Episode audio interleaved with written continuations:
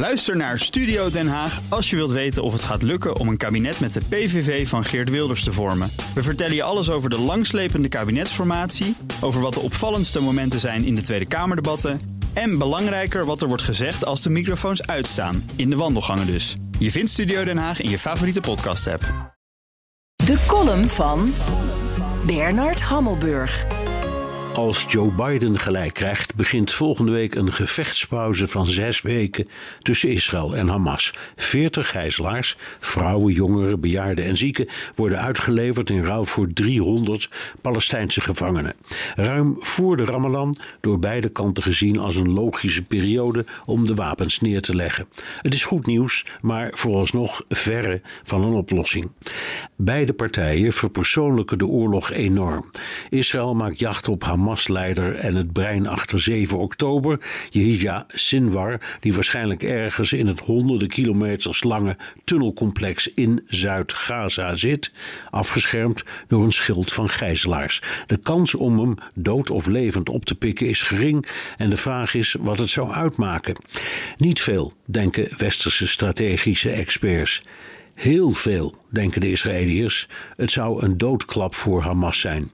Het is een belangrijke reden waarom Israël vasthoudt aan een offensief in Rafah tot ergernis van Amerika en andere bondgenoten. Voor Hamas is het een argument om gijzelaars vast te houden.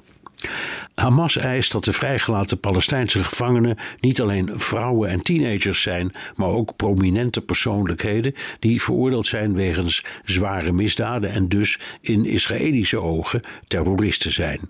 Om die vrij te laten is voor de Israëliërs een gruwelijk offer, terwijl ze tegelijkertijd vinden dat geen moeite te groot is om de gijzelaars vrij te krijgen. Het is een duivels dilemma. Metafoor is Marwan Barghouti, bijgenaamd de Palestijnse Mandela. Hij zit al ruim twintig jaar in de gevangenis wegens massamoord als oprichter van de Al-Aqsa-brigades die reeksen aanslagen op bussen, hotels en restaurants hebben uitgevoerd.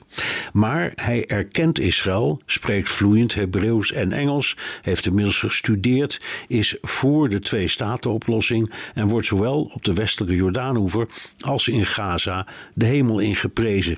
Ook het corrupte, dysfunctionele Fatah en het moorddadige dictatoriale Hamas dragen hem op handen. Hij zou onmiddellijk als leider van de beide delen van Palestina worden erkend. Kreten als From the River to the Sea zul je van hem niet horen. Integendeel. Koele westerse realpolitiek zou zeggen: laat Barghouti de macht overnemen op de Westbank en in Gaza, zodat er een raamwerk ontstaat voor serieuze onderhandelingen met Israël. Dat marginaliseert Hamas en roverhoofdman Sinwar. Maar de Levant is niet zo van de realpolitiek. Die is meer van temperament, monsters en wraak extra reden om te hopen dat de gevechtspauze doorgaat en standhoudt.